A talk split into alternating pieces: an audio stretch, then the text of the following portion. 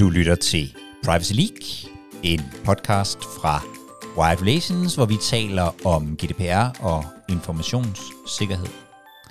Jeg hedder Jakob Høgh Larsen, og i dag taler vi om det at få GDPR til at leve i organisationen, og så runder vi lige en bøde på 10 millioner kroner til Danske Bank.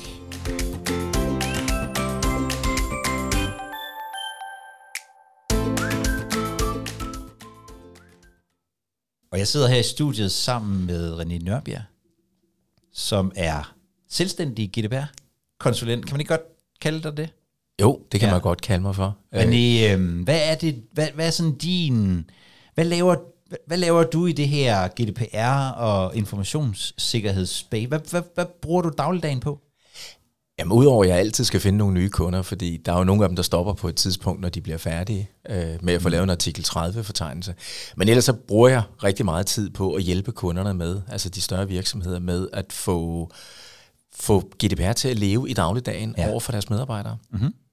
Og er det, øh, er det sådan noget som, altså er, er, det, er det nyt, at, at man begynder at kigge på det her med at få det til at leve, eller, eller er det noget, du sådan har set igennem lang tid?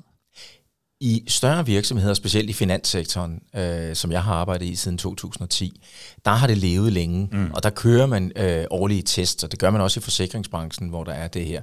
Men, men når vi kommer ned på virksomheder med under 250 ansatte, så er det, så er det meget nyt. Ja, at man rent faktisk begynder at arbejde med det som en øh, som driftsopgave, og ikke som et øh, projekt. Jamen, det har jo været et projekt, og så har man jo fået købt mappen, stillet over i reolen med GDPR. Den er jo købt i april-maj måned 2018, Ja. og så står den jo der. Ja. Og så er man jo klar til, at datatilsynet kommer, Det er, fordi man har købt mappen. fordi man har købt mappen. Ja, præcis. Og, og, og jeg hørte faktisk her den anden dag, at, øh, at der var en, en, øh, en advokat, der havde været ude ved en, øh, ved en virksomhed, og så havde han åbnet skuffen, og så lå der en privatlivspolitik, hvor der meget smukt stod, indsæt navnet på virksomheden.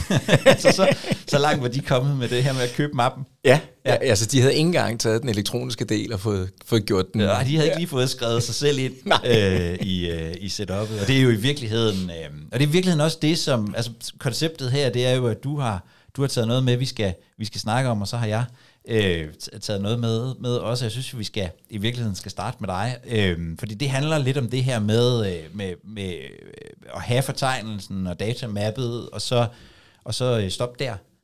Ja. Og, og, og det er jo det, som, som jeg jo egentlig har taget med som emne i dag, det er jo at sige, jamen, hvad sker der efter, at vi har fortegnelsen, den kære artikel 30, klar, ja. og virksomheden har fået den lavet. Hvad er det så, der skal ske? Nu er jeg lige ved at sige, måske ikke fra dagen efter, men i hvert fald fra måneden efter. Ja. Hvordan kommer den til at leve videre i virksomheden? Altså, hvad er det, virksomhederne bør gøre, kan gøre, mm-hmm. øh, sådan så de kan leve over for deres medarbejdere? Det er i hvert fald det, jeg ser som, jeg vil lige vil sige, det næste store, øh, store billede af virksomhederne, der bør gøre det. Ja. Og når du, når du siger det, hvis jeg sådan lige sp- spoler det en lille smule tilbage, så siger du så i virkeligheden også, at artikel, øh, at artikel 30-fortegnelsen trods alt er, en, er, er starten og grundlaget. For mig er det starten og grundlaget i det, at artikel 30, altså den interne fortegnelse, den kommer på plads, og vi får, jeg vil lige vil sige, jeg kalder det typisk for en version 1.0 af GDPR, når jeg taler med, med kunder og med, med virksomheder, som jeg arbejder sammen med. Ja. Og siger, når vi har version 1.0 på plads, så har vi denne her, så er vi på plads til, at vi kan vise datatilsynet, hvad det er, de vil spørge om på dag 1. Mm. Øh, og den skal jo så leve efterfølgende, den skal opdateres, der skal være tilsyn med databehandlere, den årlige risikovurdering, altså alle de her ting, der skal leve. Og, og det er der, hvor, hvor jeg ser den kæmpe udfordring nu her, hvor vi nærmer os fire år efter, at det skulle være på plads. Ja. Og det er vel i virkeligheden også det, som man meget gjorde der tilbage i 2018. Jeg kan godt komme med sådan en lille indrømmelse. Jeg var, jo- jeg var selv... Øh, jeg var selv en del af at implementere, og, og jeg tænker, at det blev meget sådan et projekt om, at den, den 25. maj, der skulle vi have et, øh, et, et helt udfyldt Excel regneark, var det så i, i vores øh, tilfælde med, med alle vores øh, behandlingsaktiviteter og lidt overblik over systemer og sådan noget. Og så tænkte vi, så er vi jo i hvert fald, så er vi færdige, så kan vi, så kan vi kigge på noget, på noget andet i, i nogle år. Og det er helt, helt naturligt. Det er det, der er rigtig, rigtig mange steder, hvor at, øh, at der har man gjort det her i, nu siger jeg, øh, første og anden kvartal i maj, må, eller i, ja, frem til 25. maj Ja. 2018. Så er man kommet i mål, og så har man sagt, huha, nu stiller vi den her over, vi sætter huller i, over i ringbenet, og så over i, i regionen. Ja. Og så kigger vi på det på et tidspunkt. Ja. Øhm, og, og det er der rigtig, rigtig mange, der har gjort. Øh, der er også rigtig mange, der har sagt, de kommer til nogle andre, før de kommer til mig. Ja. Så derfor behøver jeg slet ikke at gøre noget, Nej. før at datatilsynet melder sin ankomst.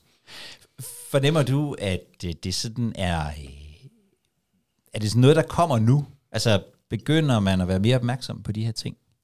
Jeg tror, at der kom, begynder at komme en opmærksomhed på det, øh, fordi at der begynder at komme de her nu siger jeg, selvevalueringer fra, fra Erhvervsstyrelsen, fra Datatilsynet, hvor de begynder at skrive ud med spørgsmål på skrift og gøre det. Så det ikke kun er et fysisk besøg, der er, men du kan faktisk risikere at få et brev, hvor du skal på 14 dage svare på 4, 7, 2 spørgsmål. Mm-hmm. Øh, så jeg tror faktisk, det begynder at komme en, en større og større interesse, eller i hvert fald fra nogle bestyrelser begynder der at komme nogle interesse i det.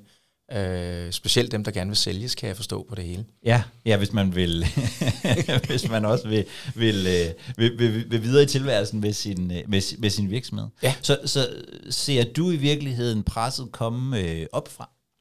Jeg ser presset komme, hvad skal man sige, oppefra, altså fra bestyrelserne, og jeg ser det komme udefra fra køberne, som begynder at spørge om det. Ja. Øh, jeg hørte hos en virksomhed, det er nu to år siden, hvor, hvor de ringede til mig og sagde, på hvor kort tid kan vi komme på plads med en artikel 30? Mm-hmm. Hvor jeg så siger, det kommer jo an på, hvad I har lige nu. Og så siger han, jamen vi er ikke hæmmet af viden. Nej. øh, så vi starter, vi starter fra bunden af, Ja. men siger han så, vi er gået i gang med en salgsproces, og i, øh, i, i det her maskinrum, øh, det lukkede rum for køb og salg, altså due diligence, der har de nu spurgt om, om de må se vores artikel 30. ja. Har køberen spurgt om det? Mm-hmm. Og det har vi sagt, den er ikke helt på plads endnu. Nej. Øh, og og det, det var så en, ja, det var en sommerferie, vi kom så i gang med det, og kom hen over det, og kom til et niveau, så køber sagde, jeg vil gerne købe mig ind i det til den pris, der var fastsat. Og der sagde køber simpelthen to muligheder. Enten er den der, eller også er prisen lavere. Ja. Så, fordi, det, fordi så er det i virkeligheden en risiko, at, Ja. at, at, man, at man køber sig ind i en virksomhed, som ikke har, som ikke har styr på, på noget, der kan give, der kan give øh, bøder og, og, og dårligt øh, omdømme og den Ja, slags. ja. Ja. Øh, og, og det er i hvert fald noget af det, jeg oplever. Jeg oplever også, at der er nogle virksomheder, der faktisk begynder nu at sige, når vi byder på offentlige kunder, så sætter vi jo et kryds på, at vi er GDPR-compliant. Ja. Øh, og så kigger man ud af vinduet, sætter krydset, og så siger man, det gik jo godt. Nu er vi i hvert fald med i budrunden, og så må vi se, om vi får kunden. Og der er jo faktisk nogen, som, som, øh, som får kontrakten med det offentlige, og så bagefter siger, nå, vi er ikke helt på plads, det må vi hellere komme nu. Ja. Øh, så, så, så presset kan komme flere steder fra. Ja. Øh, jeg har også sådan et ønskescenarie. Ja. Ønskescenarie for mig er jo, at, øh, at GDPR blev ophøjet til samme niveau som et årsregnskab. Mm-hmm. Så vi for eksempel i de forskellige databaser, hvor man kan se årsregnskabet for firmaer, der kunne man også bare se et lille grønt eller et rødt flueben, om man øh, havde uploadet en artikel 30 til øh, datatilsynet, Ja. eller ej. Ja. Og, og jeg behøver ikke at kende indholdet af den, Nej. Men så kunne køberne af et produkt faktisk sige, øh, uden at de skulle igennem lange øh, undersøgelser og noget, så kunne de faktisk se der bare lige, det, altså i, i de databaser, der alligevel findes, Ja. så kunne de se der, jamen, at ud over regnskabet, som de kan se, så kunne de også se, jamen, er de GDPR-compliant eller ej. Så det du, det du virkelig ser, det, det, er, det, det, er noget, det er noget pres fra, altså i, i, i købssituationer, når man skal, som du siger, når man skal levere til det, når man skal levere til det offentlige, sådan stille og roligt begynder det at, at, at komme ind. Øhm, men det, det, og der tænker jeg, der, der kan man jo hurtigt, der kan man jo hurtigt komme i sådan en form for øh, øh, let panik situation, tænker jeg. Øh, vi, vi havde, jeg havde en samtale med, med Henrik Eberg, som, som, øh, som arbejder med køb og salg af, af virksomheder. Han sagde også, det at, jamen, det, altså, det kan i virkeligheden være øh, forskellen på, om vi vil købe virksomheden eller ikke vil købe virksomheden, som du i virkeligheden også sagde lidt her. Ja. Eller i hvert fald, om prisen bliver, som den skal være, om man, om man har styr på sin, øh, på sin compliance. Ja. Og så tænker jeg, så kan man jo hurtigt komme i den der situation, hvis man, hvis man gerne vil sælge sin virksomhed, eller man gerne vil levere til det offentlige, så kan det hurtigt blive en paniksituation, hvor man, hvor man spørger dig, hvor hurtigt kan vi, hvor hurtigt kan vi komme i mål med det her? Hvis, så hvis man nu ikke skal komme der, men i virkeligheden hellere være klar, hvad, hvad er så din, hvad er så din tilgang til det? Hvordan skal man, hvordan skal man gøre det som, som, øh, som virksomhed, som måske ikke har øh, de store ressourcer, men, men måske har mellem, hvad ved jeg, 50 og, og 250 medarbejdere, måske ikke er sådan helt på, på plads? Altså, jeg tænker, at den måde, at man kan komme på plads på, det er, at, øh, at man simpelthen er, altså tager kontakt til, det kunne være sådan en som mig, som er GDPR-rådgiver, det kunne være hvem som helst andre, og så siger, helt åbent og siger, vi er her. Ja. Og vi vil rigtig gerne på plads. Hvor lang tid tager det? Mm-hmm. Øh, fordi det har vi faktisk ikke noget overblik om. Vi ved Nej. det ikke. Så kan vi tage, nu siger jeg, det kan være en halv time bare på Teams, hvis det er i Jylland. Nej, det er ikke, fordi der er noget galt med Jylland. Det er bare en omkostning at køre til Jylland, når man er fra Sjælland. Nej, øh, men, men, men bare det her, bare tage den der, altså det kan være et kvarter, det kan være en halv time, bare så vi får stemt forventninger af om, ja. hvor er I henne lige nu? Hvad er det for et niveau, I gerne vil nå? Øh, og hvor meget, hvor meget har I egentlig liggende af materiale på nuværende tidspunkt? Ja. Øh, for der kan jo sagtens være virksomheder, som har nu ser jeg rigtig mange databehandleraftaler liggende, der er indgået. Deres juridiske afdeling har kvalitetssikret mm-hmm. dem. Så det tager ikke ret lang tid at sige, de er fine, de er gode.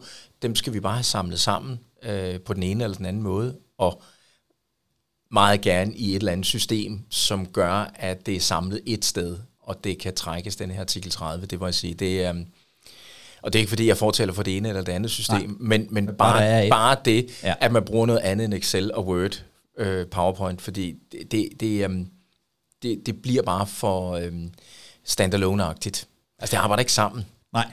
Og, og det er jo så i virkeligheden den del, der, som man med god vilje måske kunne kalde projektdelen. Ja. Ja. Altså at få skabt et reelt uh, grundlag. Når det så skal leve, hvad er det så, der skal, der skal leve her i... i jeg, jeg, jeg taler nogle gange om, om, om det privacy workflows, hvad er det for nogle, hvad er det, der skal, hvad er det, der skal kunne fungere i en virksomhed for, at, at man er, at man er, er der?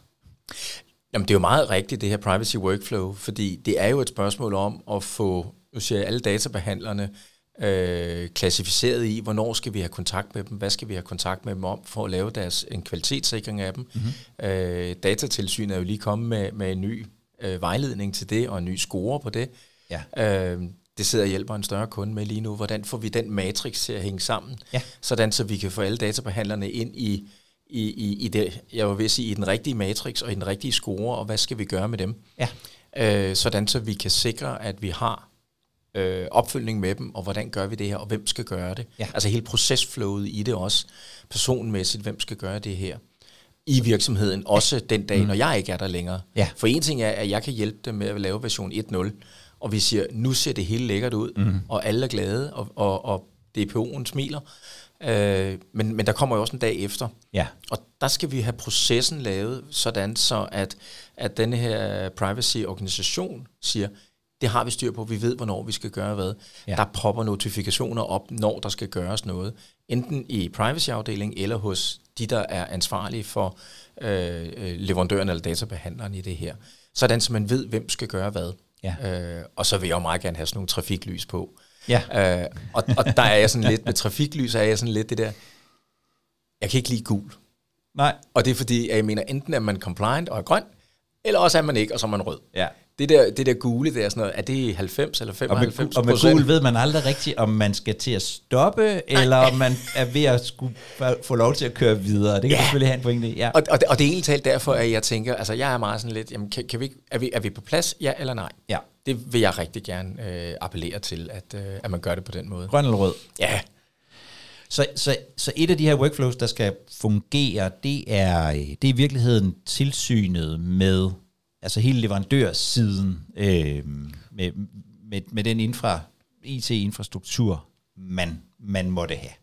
Helt klart, altså den skal fungere det her, både du har altså risikostyring på, og risikovurderingen af den enkelte databehandler, ja. at du siger, jamen denne her, den kommer ud i en kategori, som nu datatilsynet for eksempel også har, hvor de siger, at de skal have et spørgeskema. Jamen har vi så spørgeskemaet klar til dem? Og, og, og hvad gør vi en ting er, at vi skal sende spørgeskema ud, vi ja. får nogle svar tilbage, men hvad gør vi så med de svar, der kommer tilbage? Mm-hmm. Øh, og det er jo der, hvor jeg tænker, at det her privacy flow kan komme meget, meget kraftigt ind, Fordi du står jo med nogle, måske står du med en, der har ansvaret for leverandøren, som siger, jamen tusind tak for det, der er kommet tilbage. Der er rigtig mange gode oplysninger omkring IT og informationssikkerhed. Der er meget omkring en databehandleraftale. Øh, de har måske endda to rettelser, og nu begynder de at skal have i Frankrig i stedet for Tyskland mm. med deres datacenter eller underdatabehandler. Hvad betyder det? Ja. Og så står der en, som er måske mere salg, eller måske mere indkøb, som siger, det skal jeg have noget hjælp til. Ja. Og der skal man så også have tænkt det flow ind og sige, jamen hvor er det, de får den hjælp henne? Ja. Øh, eller det er dem, der skal klædes på til det. Ikke? Ja. Så det, det er nogle, altså, det, det, er en, det er en væsentlig ting, at man både har tænkt, nu siger jeg, det, det, det er GDPR-mæssigt flow mm. ind, hvad er det for en, en papirstruktur, der skal være, eller gerne elektronisk, men også, hvad er det for en hjælp, der kan være internt i virksomheden. Ja. Og, og jeg tænker, øh, der, der er virkelig to spørgsmål. Nu får du et af gangen. Det er nok, øh, det, er nok det nemmeste. Tak. tænker, du, at, øh, tænker du, at det her, hvad er din erfaring? Er det, er det noget, man kan, er det bedst at samle det med tilsyn et sted og sige, det er, det står Jens for, eller er det, eller er det en, et, et samarbejdsprojekt?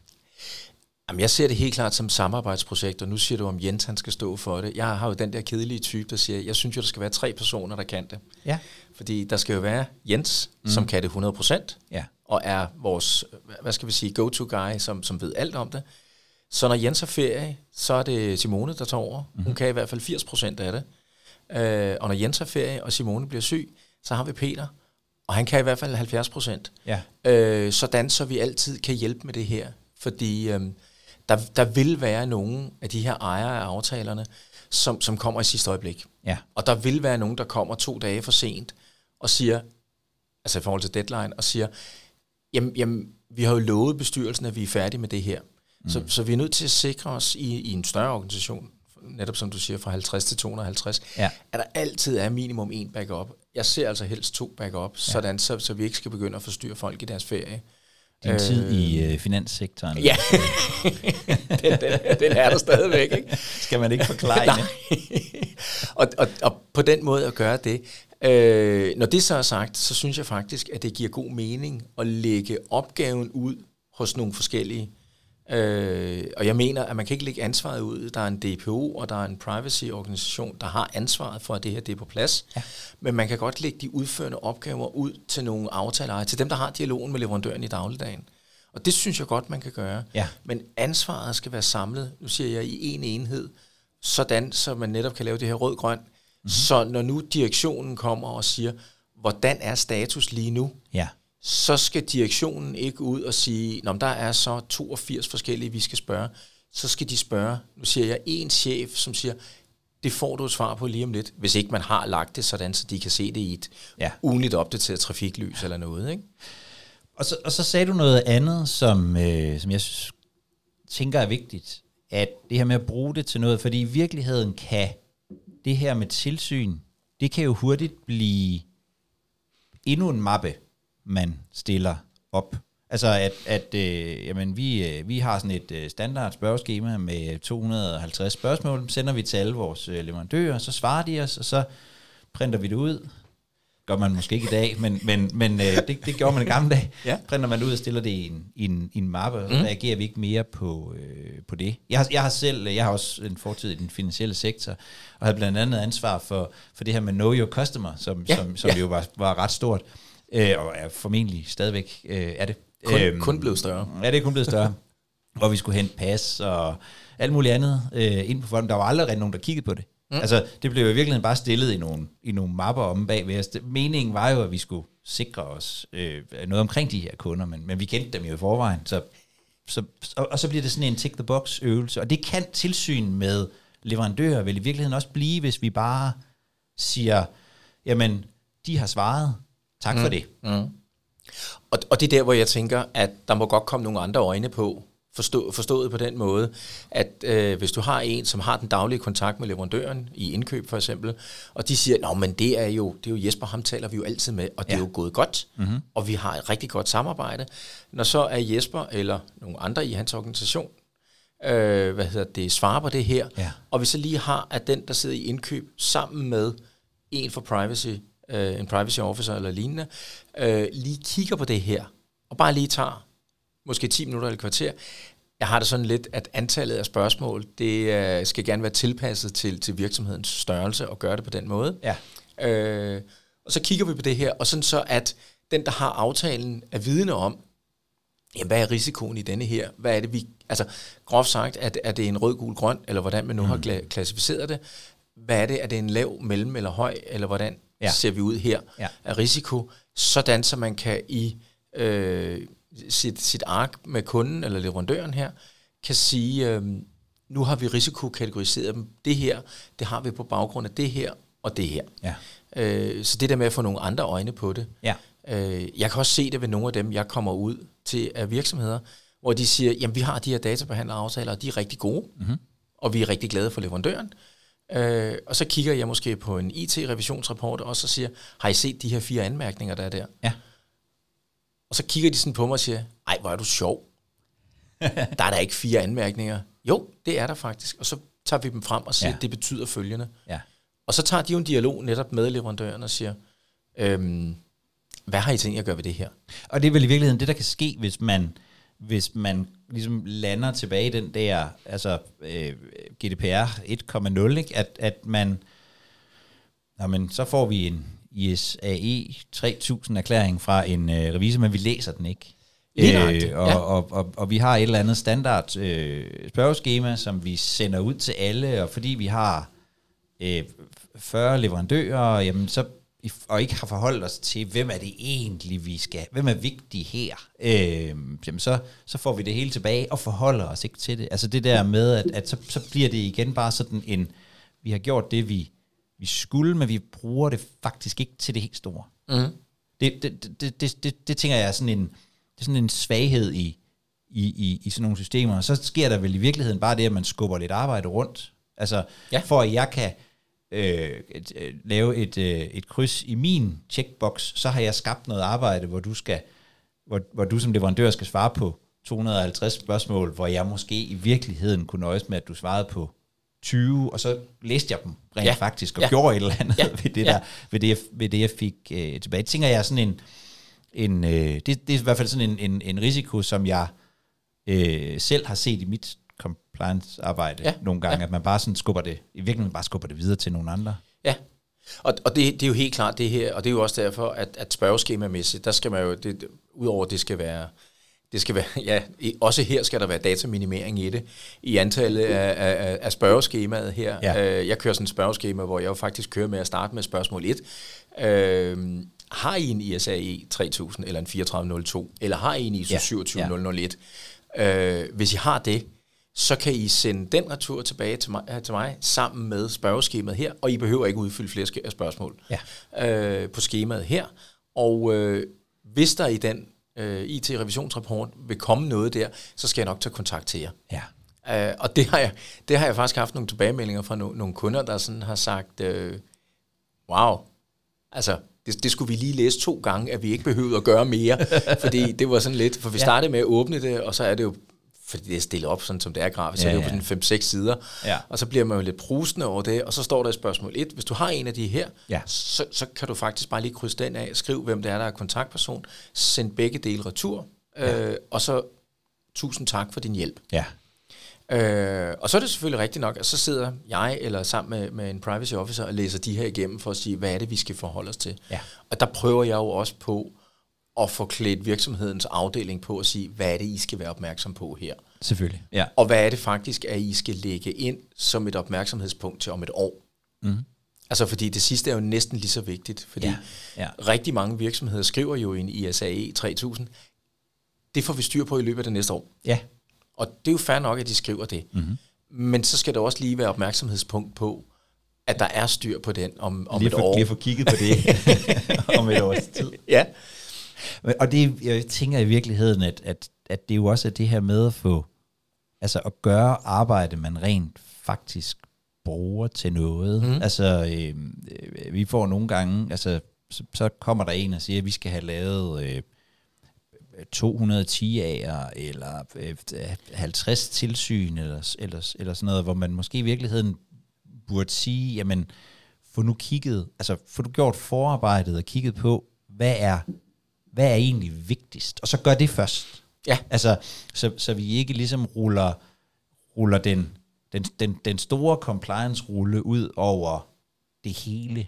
Ja. Fordi det er nemmest måske, øh, men så, og så i virkeligheden selv mister overblikket. Ja. Altså i, i min optik er det her jo en del af version 1.0, at vi laver den her risikoafdækning, Ja. og vi laver den her piger i det, så vi får styr på det her og ser, hvad, hvem er det, vi skal være opmærksom på? Ja. Hvordan er det, vi skal være det her? Mm. Hvem skal vi sætte hvilke kontroller op ved? Altså udover det årlige tilsyn, så skal, skal vi sætte en risikovurdering op, skal vi sætte to op, øh, og få det gjort, nu siger jeg for alle systemer, sådan ja. så vi har den på plads, og få det gjort, og, og så er det, vi skal ind og vurdere det her, ikke? Øhm, og, og gøre det på den måde. Og så har jeg nogle af systemerne, hvor jeg typisk siger, vi skal også lige tjekke ind til januar Ja. hvert år, mm. øh, hvem har adgang til systemet. Ja. Øh, fordi at, at hvis der starter en ny medarbejder, så skal Ja. vi nok få dem onboardet Ja. på alle de IT-systemer, de har brug for, mm. men vi får dem aldrig offboardet. Mm-hmm. Altså medmindre de stopper, så ja. er der en stor sandsynlighed for, at vi får dem offboardet. Ja. Men, men hvis det er en, der skifter fra afdeling A til afdeling B, får vi dem så lukket af fra det, som de havde adgang til i afdeling A, eller har de stadigvæk det, fordi det var jo meget godt. Ja. Og lige pludselig kan du gå fra at være rådgiver til at være kontrol, Mm-hmm. øh, og så har du adgang til begge dele, og det er sådan noget skidt. Ja. Ja. og, og typisk et af de der steder, hvor man sådan, nå ja, men vi skal nok få lukket for dem, hvis de, hvis de ikke er her mere, men, ja. Men også sikre ja. adgangskontrollerne Ja, ellers. ja.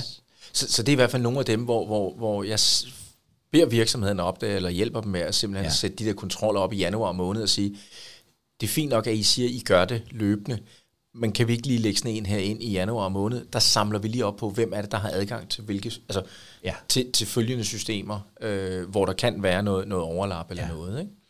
Så, og, og tilsynsområdet, det er jo, det er jo, det er jo rigtig stort. Øh, Mhm. og, og med cloud og jeg skal komme efter dig, så har vi jo masser af systemleverandører øh, alle sammen. Øh, er, der, er der andre dele af, af sådan hele GDPR, som, som du ser som øh, vigtige eller vanskelige at få i drift? Altså hvis, hvis man sådan kan se forskellen mellem projekt og drift. Er der andre områder, som du tænker, der, der er det også vigtigt at lige at gøre sådan nogle overvejelser?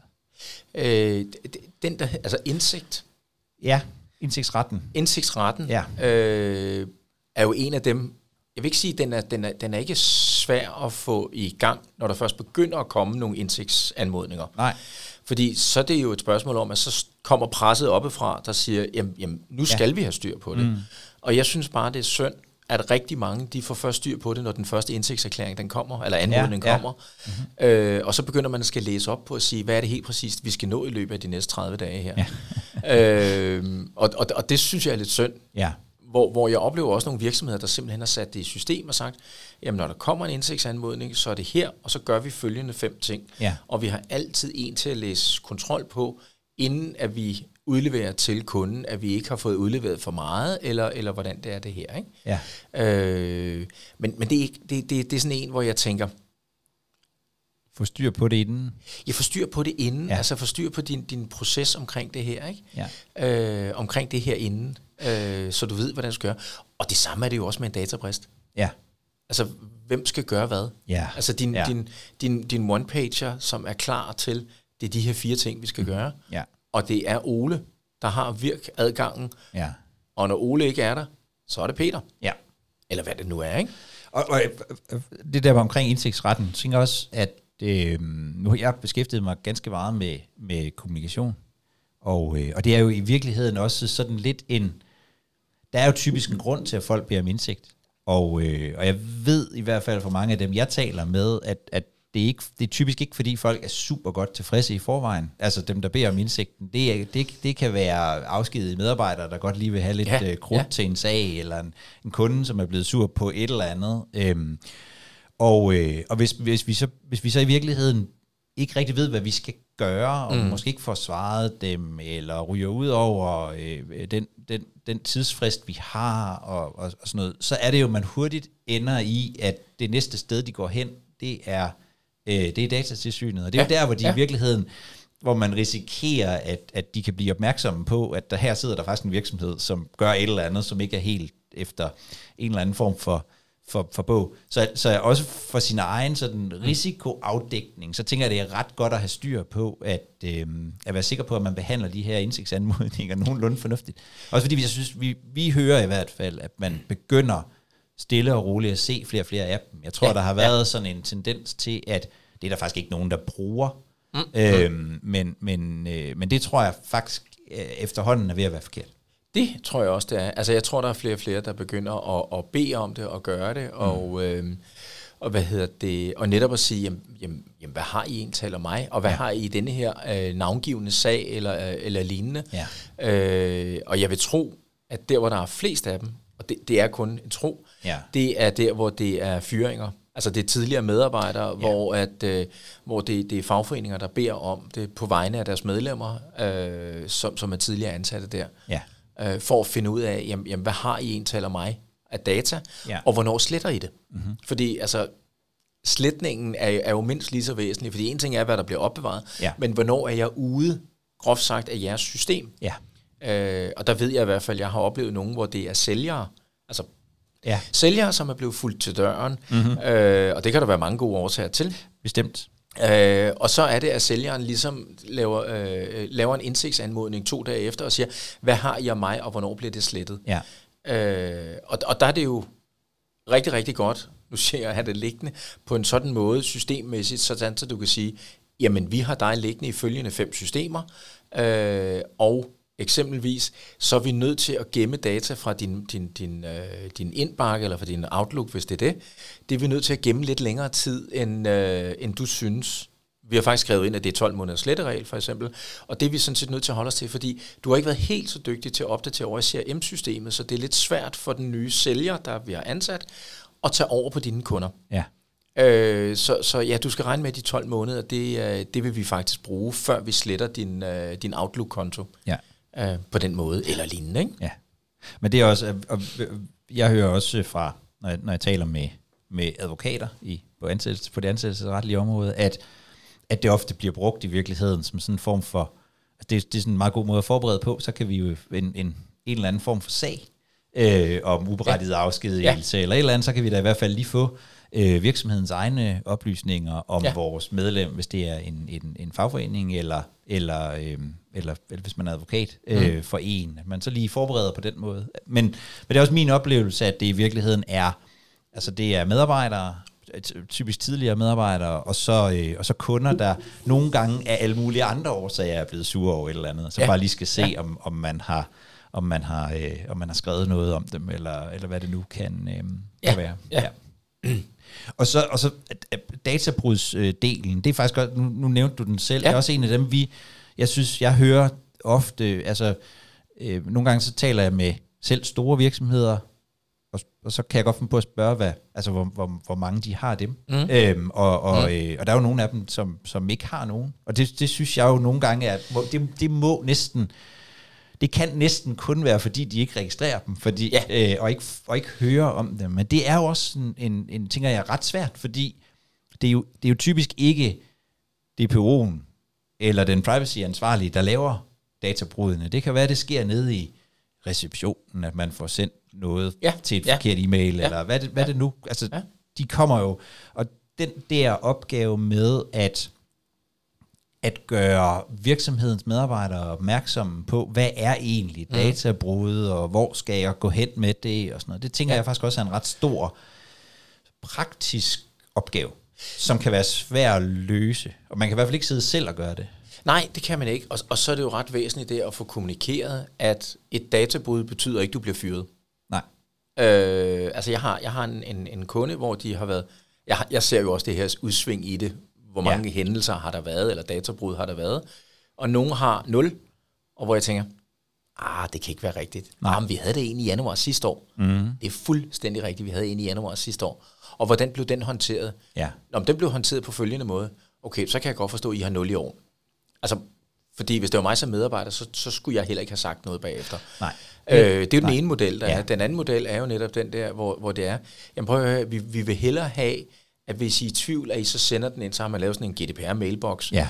Øh, så sender I den ind der til som hændelse, så tager vi her i, i ledelsen, eller i, altså i privacy-delen kan det også være, eller at vi lader René kigge på dem. Ja. Og så skal han nok vurdere, om det er en hændelse, der skal være der, eller det ikke er. Ja. Men heller, at I sender en for meget til GDPR-mailboksen, øh, i stedet for ikke at sende nogen. Ja. Forstået på den måde, vi vil hellere være, øh, ja, jeg lige vil sige better safe than sorry. Ja, hellere have for meget end for lidt. Ja, lige nøjagtigt, Ja. og så, så får vi dem lige lagt ind til sådan et, en kvalitetssikring i det, og så kan vi tage det på et, øh, et afdelingsmøde, eller vi kan tage det på et virksomhedsmøde og sige, er det rigtigt det, vi gør det her, eller hvad er de gode eksempler ja. på, på hændelser og da, på databrud? Øh, hvordan kan det være?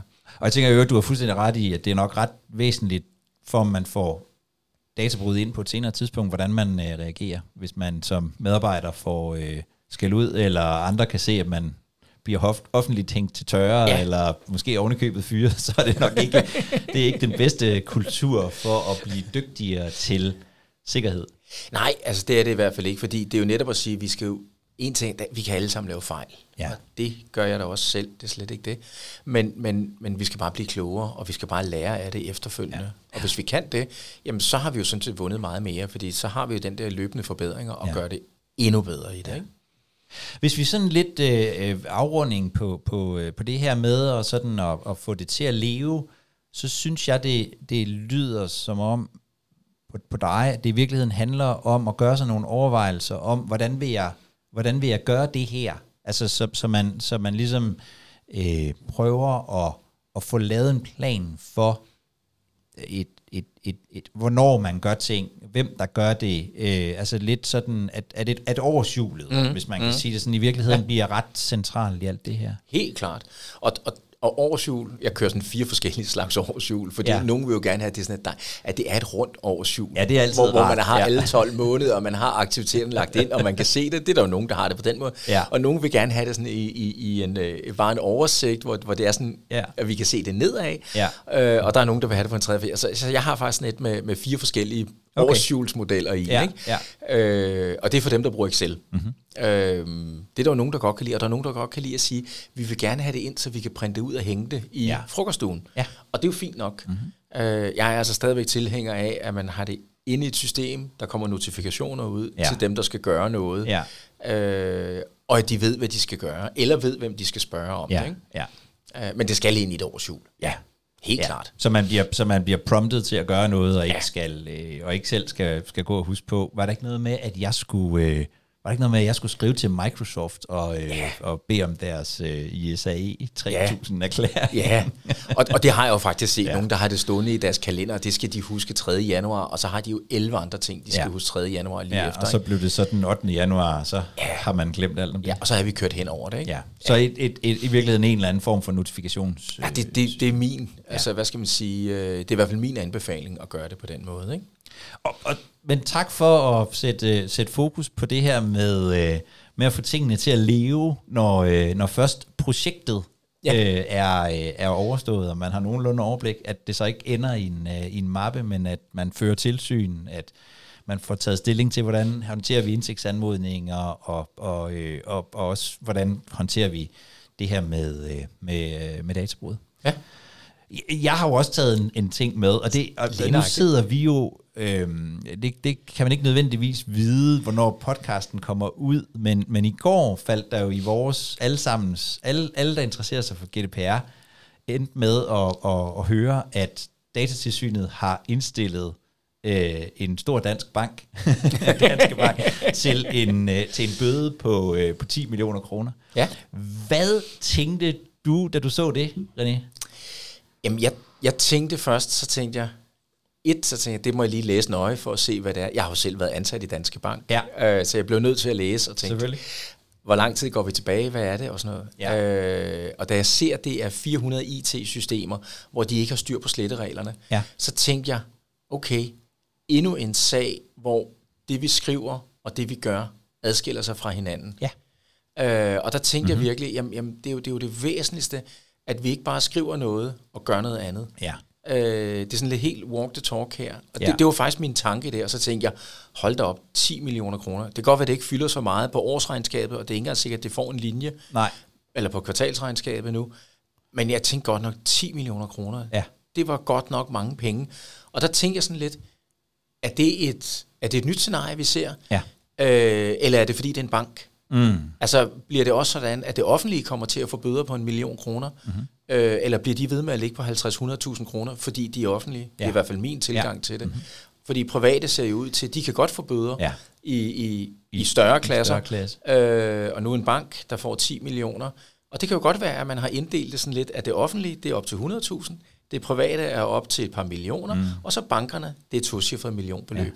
Ja. Øhm, det vil jeg være ked af, hvis det er sådan, det gradueres. Og, og selvom, øh, selvom Danske Bank har fået øh, væsentligt større bøder for andre ting over de senere år, så, øh, så, så, så er 10 millioner alligevel en, en slat penge. Om end jeg så øh, øh, øh Anders Due, som er øh, kommunikationsansvarlig øh, hos øh, Datatilsynet, på Twitter skrive, at øh, man nok kunne have to vinkler på det her. Enten det var dog latterligt lille beløb for et meget stort øh, for, for, for en meget stor forseelse, øh, eller at det er et, øh, et, et stort beløb, så er det dog et, øh, et, et, i dansk sammenhæng et halvt stort øh, beløb, vi ser her. Helt klart. Altså i, i dansk sammenhæng, der er det jo stort, og det er jo, altså i forhold til de europæiske niveauer, er det jo, er det jo lave ja. bøder, vi mm. har i, i, eller bødeudkast, vi har i, i Danmark. Men, men alligevel, så synes jeg, det, øh, det er stort. Ja. Og det er 400 IT-systemer, så jeg kan sagtens forstå, at Anders Due han har to vinkler på den og siger, øh, hvad er det, der er sket her? Ja. Øh, umiddelbart læser jeg mig ikke til, at der er sket nogle databrister i det, Nej. eller databrud i Nej. det. Øh, jeg læser, at det er Danske Bank, der selv har fortalt, vi har 400 IT-systemer, hvor vi ikke har styr på sletterreglerne, ja. hvor vi sletter, men vi har data for lang tid i forhold til, hvad vi har sagt, vi vil. Mm-hmm.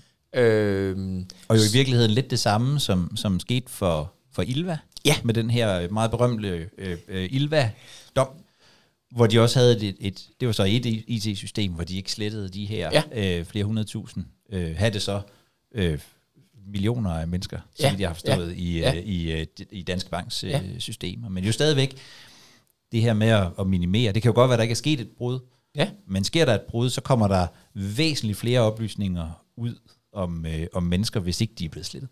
Kan vi jo bare konstatere. Fuldstændig rigtigt. Ja. ja.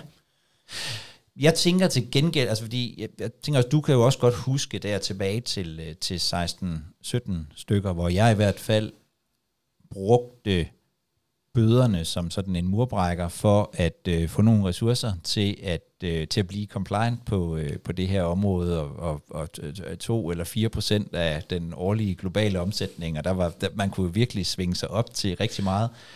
Det har vi jo ikke set. Øh, men jeg synes til gengæld, at jeg ser, at presset nu begynder at komme nogle andre steder fra. Altså, at, at det måske ikke er den her risiko for at få bøder længere, som, som er der, men at, at vi mere og mere begynder at se, at, at virksomhederne forholder sig til, hvornår, når de skal sælges, mm-hmm. øh, som, som, som du nævnte, når de, når de skal levere til det offentlige, men i virkeligheden også, at vi stille og roligt begynder at se, at almindelige mennesker begynder at interessere sig for, hvad der sker med deres personoplysninger. Altså simpelthen, at det bliver en, en, øh, en konkurrenceparameter, at man, er, at man er lovlig og ansvarlig omkring brugen af, af personoplysninger.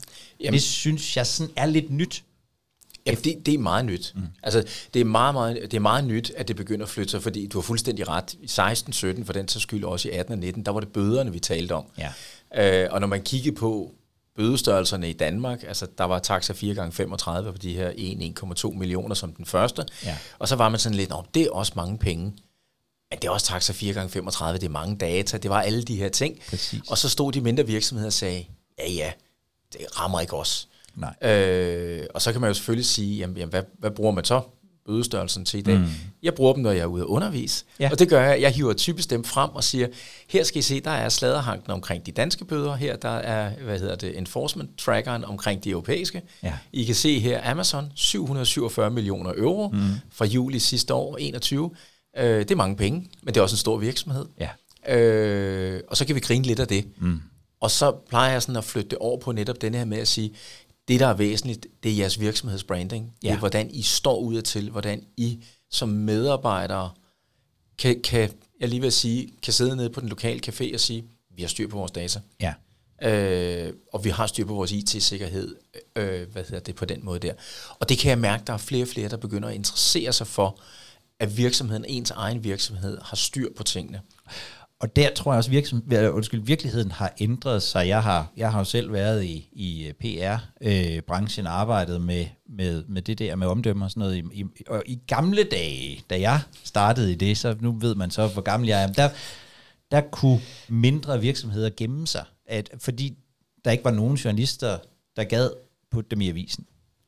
Det kan man bare ikke rigtig i dag, fordi øh, hvis, man, hvis man får et databrud, og øh, øh, Jette med øh, 2.000 øh, venner på Facebook skriver det der, mm. så er det lige pludselig ude til rigtig, rigtig mange. Og ja. det er måske lige præcis den niche af mennesker, som man, som man gerne vil som man gerne vil undgå, hvis det her. Ja. Øh, så selv små virksomheder, som, som jeg, hvor jeg i gamle dage vil sige, at du kan godt du kan godt dukke nakken, for der er ikke en eneste journalist fra børsen, der interesserer sig for dig. Mm. Sådan er det bare ikke længere. Fuldstændig enig. Altså, og det er det her med, altså branding betyder bare mm. mere og mere. Øh, uanset om du sælger til privat, eller til erhverv, eller til det offentlige, ja. øh, så betyder det bare noget mere. Ja. Øh, og jeg tror faktisk, det betyder rigtig meget i medarbejdernes øje, at sige, jeg arbejder for en virksomhed, hvor vi har styr på tingene, hvor vi, nu siger jeg, ikke har databrud, hvor, hvor vi ved, hvad det er, vi gør. Vi ja. ved, hvordan vi behandler data. Ja. Øh, og, det, og det kommer mere og mere ind. Og vi får det lige smasken, når vi skal bruge en eller anden lokal øh, virksomhed og bare lige søger på, mm. på navnet, så øh, kan det godt være, at deres egen hjemmeside kommer først, men det næste, der står, det er typisk, hvis der er et eller andet skidt. Ja. For det er sjovt nok noget, vi interesserer os utrolig meget for at klikke på. Jamen det er det jo. Ja. Det, det, vi er jo nysgerrige, og, og specielt på sådan noget der, ikke? Og på den måde, øh, øh, øh nu prøver jeg at, at summere det lidt op, så kan du fortælle mig, om du sådan tænker, det er helt skævt. Men jeg tænker faktisk, at, det, at tingene måske hænger lidt sammen, fordi vi, vi, vi er i en situation, hvor, hvor det faktisk bliver mere og mere vigtigt, at man har styr på det her.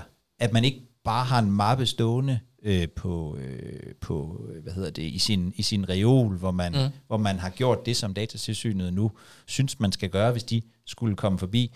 Men at man faktisk hele tiden arbejder med at, at, at, at bruge det her compliance-arbejde til at blive dygtigere til at have de oplysninger, man skal have, og ikke alle mulige andre. Øh, sikre dem ordentligt. Sørg for, at, hvis, at, at folk, der beder om dem, får de oplysninger, de skal have, og mm. ikke alt muligt andet. Mm. Øh, at når vi har databrud, så lærer vi af dem. Altså i virkeligheden, at det er den her driftsmæssige, øh, den her driftsmæssige modus, som, som gør, at vi som virksomhed kan blive gode til det her. Det virker som om, vi flytter os hen imod det. Vi flytter os derhen af. Øh, jeg kan i hvert fald se det med nogle af dem, jeg har arbejdet sammen med de sidste år her, at de vil rigtig gerne flytte sig hen imod, både at lære af deres fejl og blive bedre på det, mm. øh, og, og vil gerne være, de vil bare gerne være mere sikre på, har vi styr på vores IT-sikkerhed, så vi ikke får stjålet vores data. Ja. Øh, og, og et eller andet sted ved jeg ikke, om det er fordi, at Mærsk-sagen der for et par år siden, hvor de fik lukket deres, altså fik hacket deres data, om det er den, der har været wake-up-callet i Danmark, Nej. at man simpelthen har sagt, okay, det der IT, informationssikkerhed. hvordan, hvordan er vi stillet på det? Ja. Øh, skulle vi ikke lige prøve at se ad, om vi har styr på det? Og når så man er gået i gang med det og fundet ud af, det var man ikke helt på plads med, så har en eller anden sagt, det der GDPR, når nu vi er i gang med det andet, ja. kunne, vi, kunne vi så ikke lige? Fordi, altså, når det kan ske for Mærsk, så kan det altså også ske for os. Ja. Jeg tror lidt, det er den, øh, som man godt sige, det er jo lidt frygten i det her, der også er kommet ind, men ja. jeg, jeg tror faktisk, det er sådan lidt den vej rundt, og så har man tænkt, nu prøver vi at gøre noget mere ved det. Ikke? Ja. Frygt kan også noget, og hvis det kan ske for Mærsk, så kan det også ske for dig. Ja. René, hvor, øh, hvor, kan man, øh, hvor kan man følge med i, hvad du laver? Ja, og det, finde dig? Man, man kan finde mig på, ja, på, på, på min hjemmeside, der hedder www.gdprregler.dk. Ja, det var da dejligt enkelt. Det var dejligt enkelt. Ja. ja, Øh, der kan man finde mig. Der lægger jeg også artikler ud omkring det, som, som interesserer mig, og det, som jeg skriver med, med GDPR. Øh, man kan også finde mig på LinkedIn. Mm. Der kan man jo søge bare René Nørbjerg. Ja. Øh, der er ikke så mange, der hedder Nørbjerg, men vi er nogle stykker. Ja. Så kan man finde mig der. Man er meget velkommen til at connecte med mig. Øh, der deler jeg også artikler og viden omkring, hvad det er, jeg gør, både med GDPR og med Lean-procesoptimering. Og det er i virkeligheden også sådan hele øh, grundlaget for, for det her, at vi øh, kan lige så godt lære af hinanden. Bare det at følge med kan være, kan være svært nok. René, tusind tak, fordi du kom forbi til, øh, til en snak om øh, tilsyn og det at få GDPR til at leve. Tusind tak for invitationen, Jacob. Du har lyttet til Privacy League. Jeg hedder Jakob Høgh Larsen, og det her er podcasten, hvor vi hver eneste uge, nogle gange flere gange om ugen, taler om GDPR og informationssikkerhed. Hvis du har lyst til at være med, så øh, er det muligt at være med til vores øh, Privacy League live, som vi afholder hver onsdag kl. 14. Du kan se meget mere om det på wiredrelations.com pl Så får du mulighed for at stille spørgsmål og deltage i den debat, som vi rigtig gerne vil skabe om alt det her med GDPR og informationssikkerhed. Jeg håber, vi ses derude.